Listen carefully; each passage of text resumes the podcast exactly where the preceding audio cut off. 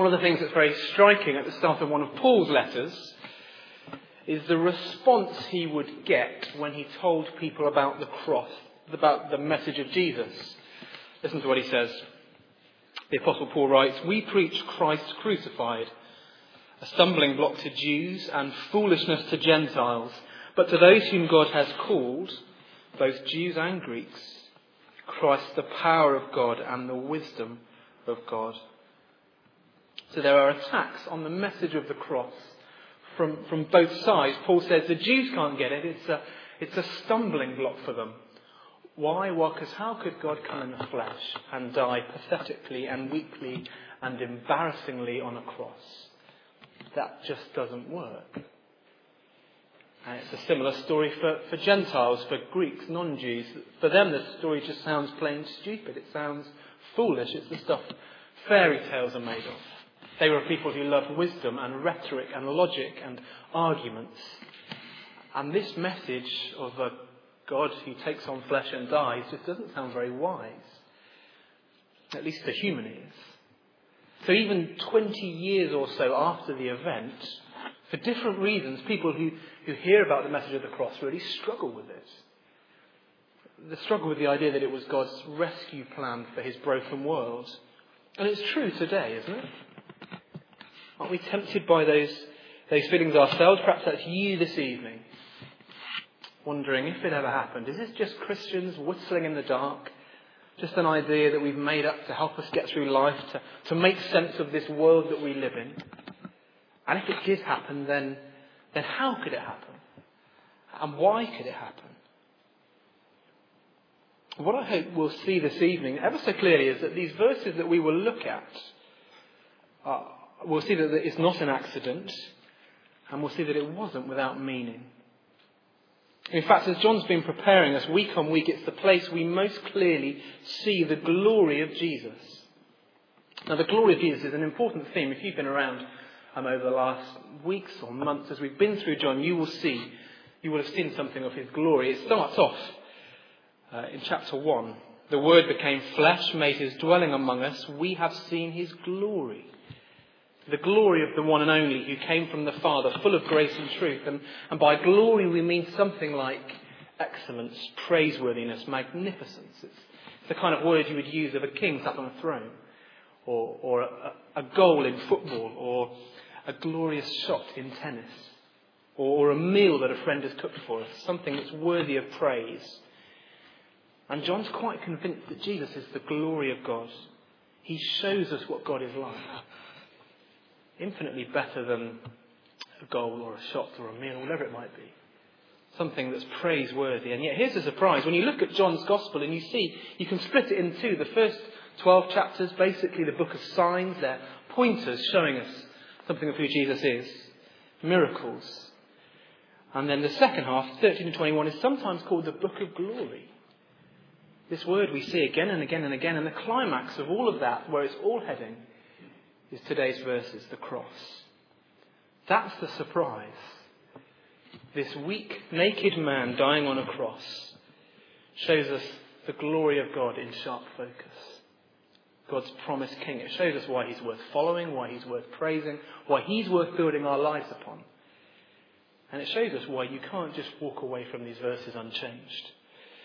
So we're going to look at the passage under four headings. Now I've managed to mislay the clicker seems to have disappeared. That is fine.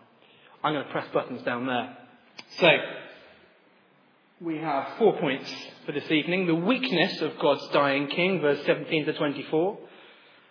Uh, the kindness of God's dying king, verse 25 to 27. The control of God's dying king, verse 28 to 30. And the fruit of God's dying king, verse 31 to 42. Here we see the glory of God in a weak man dying on a cross. First point, the weakness then of God's dying king. And this is the huge paradox that we've already spoken of really in our journeys through John. Here is Pilate mockingly, arrogantly putting a sign above this man, and yet he writes more than he knows. See verse 19. He says, Pilate had a notice prepared and fastened on the cross. It read, Jesus of Nazareth, the King of the Jews. Many of the Jews read this sign, for the place where Jesus was crucified was near the city, and the sign was written in Aramaic, Latin, and Greek. The chief priests of the Jews protested to Pilate, didn't write the king of the Jews, but that this man claimed to be the king of the Jews. Pilate answered, What I have written, I've written. He writes more than he knows what's meant to be a display of his arrogant power that's written in a number of languages. So all the nations can read it.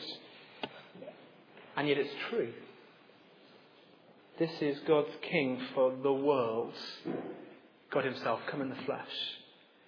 And yet his glory is not seen in throne and thrones and splendour and pomp and ceremony. It's seen in weakness. That's the paradox. Either side of the sign, you've got weakness. So it's almost embarrassing, verse 17 to 18 there. He's carrying his own method of execution. He's condemned next to two criminals and he's cursed by God. That's what the law said would happen if you were killed on a cross. And then the other side of the sign, verse 22 to 24, they strip him. Nakedness, this side of the fall, was a sign of shame and of disgrace. It's a sign of vulnerability to the extreme. And that's the paradox. God's king, Pilate, is utterly right. And yet he doesn't look like a king. He doesn't look glorious. To the Jews, it's a stumbling block. To the Gentiles, it sounds foolish. Now, if you've been with us at all really through John, we've seen this paradox coming through again and again and again. You know the tension isn't new. So let me just give you an example. We stumbled over it in chapter 12. Uh, Jesus replied, The hour has come for the Son of Man to be glorified. Very truly, I tell you, unless a kernel of wheat falls to the ground and dies, it remains only a single seed. But if it dies, it produces many seeds. And then he continues, Now my soul is troubled. And what shall I say, Father? Save me from this hour? No, it was for this very reason I came to this hour. Father, glorify your name. But just as a, a kernel of wheat must die to be fruitful, so God's King, so Jesus must die to bear fruit. And as he hangs there in weakness and shame, so well the Father does glorify his name. We see the glory of God. We see his majesty and his splendour and his power, his kindness, his love for his people. And of course, for many around us, that kind of glory takes us by surprise because we think glory and we think, well, that's untouchable. That's regal stuff. We don't think weakness. Now, there's an article a few years ago talking about how to particularly teach teenagers in RE classes, how to get them to listen and to engage with truth and religion and that kind of stuff. So they said, well, why don't you use various films, various media? And so uh, they went to things that they watch at the cinema to help us illustrate what the different religions believe. And so Superman was one person that they used to illustrate Christ. Apparently, they said there are many parallels between Jesus and Superman. Both arrive on earth in unusual circumstances after being sent by their fathers. Both move from relative obscurity to a prominent adulthood. Both are able to help the humans they are sent to live with. And both struggle to stand up for truth and injustice. Maybe. But some people you speak to think of Jesus in that kind of way. They say, well, he's a bit of a superman. It wasn't that hard to die on a cross, was it? I mean, he was all right in the end. Many non Christians I speak to have, have thought of that. And yet we're never given a license to slip into that kind of thinking as we think of the weakness of Jesus. He was God's divine king, and yet he was fully man, and he really suffered. The Bible demands that we keep that tension there. He's a human like you and like me with real flesh, a real body. And so the Bible says he's a Saviour who can sympathise with our weaknesses. He knows what it means to suffer. He knows what it means to mourn over death. He knows what it means to struggle through life. We have a Saviour who is a man, a weak man. And so that shows us a different kind of glory from what we're used to. So, firstly, we see the weakness of God's dying king, verse 17 to 24. Secondly, the kindness of God's dying king. verse 25 to 27. I'm going to be honest, I think these verses stretch me in my understanding of the cross. I think they feel slightly out of place. You see, they give us a window, firstly, into, into what was going on there. They give us a sense of authenticity, a sense of kind of first person eyewitness. So there were mourners who were there who were at the cross. There were supporters who loved him deeply, who cared. They were sad as he died. There was confusion and pain and misunderstanding. Their hopes were confounded. This one they had banked it all on, dying on a cross in front of them. Seemingly cursed by God, you, you get a glimpse of reality as if you're there with them. And yet, I think it also gives us something of a, of a window into what Jesus is achieving as he dies on the cross. That's helpful because my view of the cross can easily be too mechanistic or, or sort of doctrinal. I'm not particularly people focused or personal. So it's striking that in the midst of this horrific pain and suffering, the most pain ever on the earth, it's incredibly striking how he's so others centered. And so I wonder if we're getting almost a practical reminder into why he's dying. His, his love for his people. In the midst of agony and pain, his priority is for others. Verse 26, he's thinking of a mother, seemingly now a widow, so a dependent, who is losing a son, who's losing hope. Verse 27, he's thinking of his close friend, who's losing a brother, and so he brings the two together, and this new family unit is formed after he's gone through his death. I find that profoundly challenging. It's a huge challenge in the midst of busy lives. Because if you're anything like me, do you find that when you suffer in the little things, you just get self absorbed? When the pressure is on with deadlines, that's when you get really selfish. When you're suffering with illness or with tiredness, that's when it's hard to consider others' needs. This sort of self preoccupation for me can mean that stuff like prayer for others can slip out the window if life is hard, or hospitality goes down the list of priorities, or simply in being kind. It's striking that in the midst of awful suffering here, here's something of a model from Jesus of what it means to love other people. When life's easy, it's pretty easy to care about others. When life is hard, it's so much harder. It challenges me to ask, how others centered am I? How much do I care? So, secondly, kind, kindness, this, just this glimpse of his new family unit being formed through and after his death, and the model of love we see there. Thirdly, verse 28 to 30, we see God, the control of God's dying king. And that sounds a pretty surprising thing to say because you could read these verses and be forgiven for thinking, well, this is not plan A. This is not how it was meant to be. But again, one of the things we've seen week after week is that the cross is not an error or a blunder, it is utterly part of the plan. Now, I have to say, I'm not particularly a fan and I've not really seen it, but in the, the uh, musical by Andrew Lloyd Webber, Jesus Christ Superstar, you get that refrain at the end from the lips of Jesus. Did you mean to die like that? Was that a mistake? Or did you know your messy death would be a record breaker? It's not an uncommon thought. I remember folk in previous churches I've worked at have said, it was such a shame that Jesus died. Such a waste of a young life they would say. These are conversations I've had with, with people. And it kind of shows the pop theology that we pick up. They, they've missed the point of Jesus. Do, do you know, he's not primarily about teaching you to make the world a better place. That's not why Jesus came. He's not primarily about morality or about ethics or about how to live well. No, the scope and the purpose of his coming was so much bigger than that.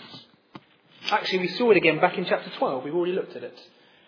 What shall I say? Father, save me from this hour? No, it was for this very reason I came to this hour. Father, glorify your name.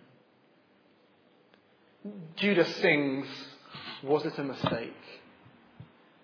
Jesus says, No, no, this was why I came. This was my hour. And so, at the heart of these verses, Jesus' control, despite the wickedness and the evil, is really evident. You see it firstly in his fulfilling various prophecies.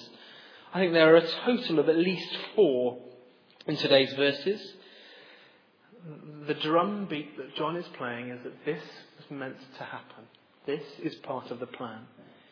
The first one is there in verse 24. It's from Psalm 22. It's a, a fascinating psalm, a psalm of King David, a psalm of a king who is set upon, who is hounded, who is victimized, and yet finally who's rescued and victorious and praised to the ends of the earth and for generations to come. An amazing psalm that looks forward, it seems, to the cross. The second prophecy is there in verse 28. It's probably from Psalm 69. Another psalm of King David, another psalm about rescue, another psalm of uh, a king suffering and being vindicated, and then God being praised as he's rescued. Third one is there in verse 36. It's the language of sacrifice. We looked at it briefly last time. It's thinking of places like the Passover in Exodus 12. And we'll look at this one and the next one in verse 37 in a bit. Uh, verse 37 is Zechariah 12 and verse 10. We will come to that one shortly. But again, for now, just notice the drumbeat from John is God has not fallen asleep. This was meant to happen. He is in perfect control. And if you read this knowing your Old Testament, then you will know something of what's coming. So it's clear in the prophecies. It's secondly clear as well in verse 30. You see those amazing words. When he had received the drink, Jesus said, It is finished. With that, he bowed his head and gave up his spirit. It is finished, says Jesus. This is mission accomplished. He doesn't say, I am finished. This isn't a cry of defeat. This is an announcement of success, of fulfillment. It's from the, the, banking world. It's the word you would stamp on an invoice when the account was settled. It says paid, it says done, finished. Jesus died on the cross. He's cancelling a debt. Each of us, if you like, are drowning. We're, we're drowning in spiritual debt. We've scorned our Maker. We've shaken our little fists. We've removed God from the equation and thought we were free. And yet, amazingly, the one we rejected, the one who made us, is the one who pays the debt for us. And he pays that debt himself. He is utterly in control. And actually, we'll see much more of that as we look at the last few verses, the final point, the fruit of God's dying king, verse 31 to 42. I'm going to read them again for us. Uh, and I'd like you to, it helps just to think, close your eyes, reflect, take them in, and then we'll think about the fruit that He uh, brings about for us. Now, it was the day of preparation, and the next day was to be a special Sabbath because the Jewish leaders did not want the bodies left on the crosses during the Sabbath. They asked Pilate to have the legs broken and the bodies taken down. The soldiers therefore came and broke the legs of the first man who had been crucified with Jesus and then those of the other. But when they came to Jesus and found that he was already dead, they did not break his legs. Instead, one of the soldiers pierced Jesus' side with a spear, bringing a sudden flow of blood and water. The man who saw it has given testimony, and his testimony is true. He knows that he tells the truth, and he testifies so that you also may believe. These things happen so that the scripture would be fulfilled, not one of his bones will be broken. And as another scripture says, they will look on the one they have pierced. Later, Joseph of Arimathea asked Pilate for the body of Jesus. Now, Joseph was a disciple of Jesus, but secretly because he feared the Jewish leaders. With Pilate's permission, he came and took the body away. He was accompanied by Nicodemus, the man who earlier had visited Jesus at night. Nicodemus brought a mixture of myrrh and aloes, about 75 pounds. Taking Jesus' body, the two of them wrapped it with the spices in strips of linen. This was in accordance with Jewish burial customs. At the place where Jesus was crucified, there was a garden, and in the garden, a new tomb, in which no one had ever been laid. Because it was the Jewish day of preparation, and since the tomb was nearby, they laid Jesus there.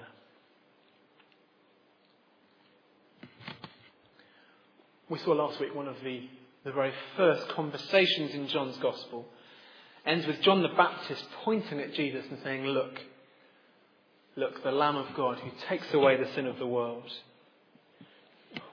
Which is just what we're to think 18 chapters later as we look at this broken and dying man hanging on a cross. So notice in verse 31 there, it was the day of preparation. That is, the day to prepare for the Passover. Remember the Passover? The Passover, the most important festival of the year for the Jews. They remember God rescuing them from slavery in Egypt. A time when every single Jewish family would, would focus on God's judgment falling on Egypt and on God rescuing his people from judgment. Rescue whereby a lamb would be killed without breaking a single bone in its body. Once it's killed, the blood with a hyssop plant is then painted over the door frame, and so the Lord's judgment would pass over that house. And the firstborn son will be spared, because in that house the lamb dies instead of the son. And that's the festival they were preparing to celebrate. That's the image in their mind, the truth.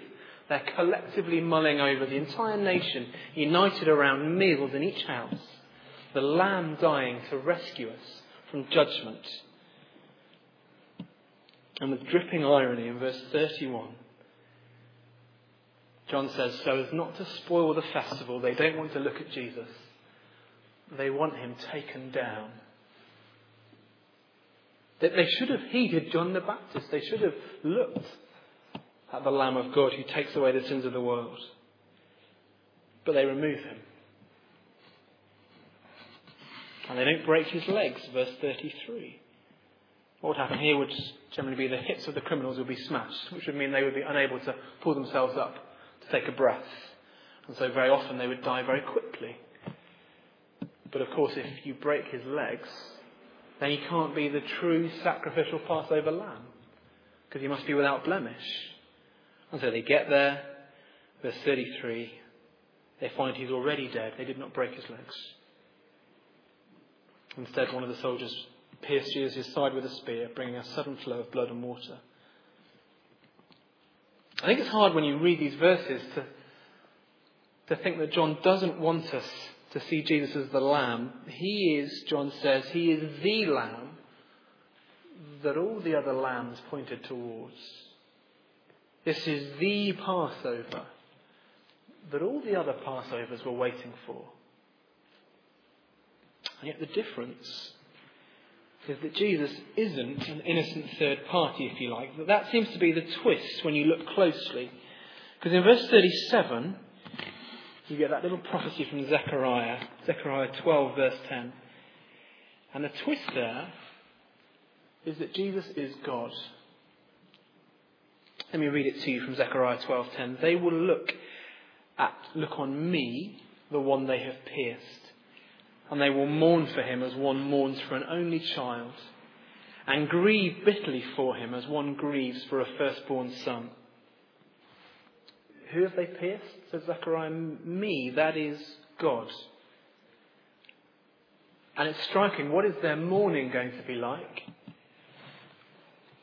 Well, I think it's the kind of mourning you would hear the day after the initial Passover. If you hadn't sacrificed a lamb, it's the morning of grief as your firstborn son is dead.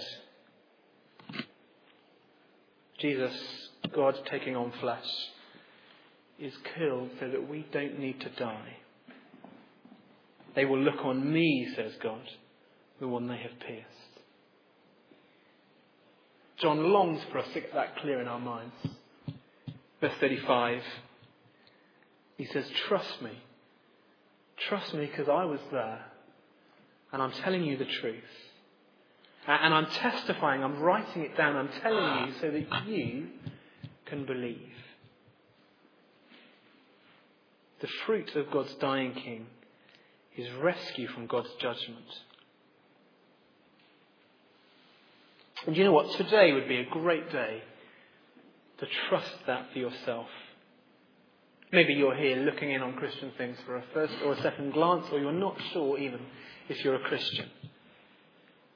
If that's you, I want you to notice that John paints these parallels so clearly for us with the initial Passover. God is still angry with sin, just as he was with Egypt. God will come and judge, just as he did with Egypt.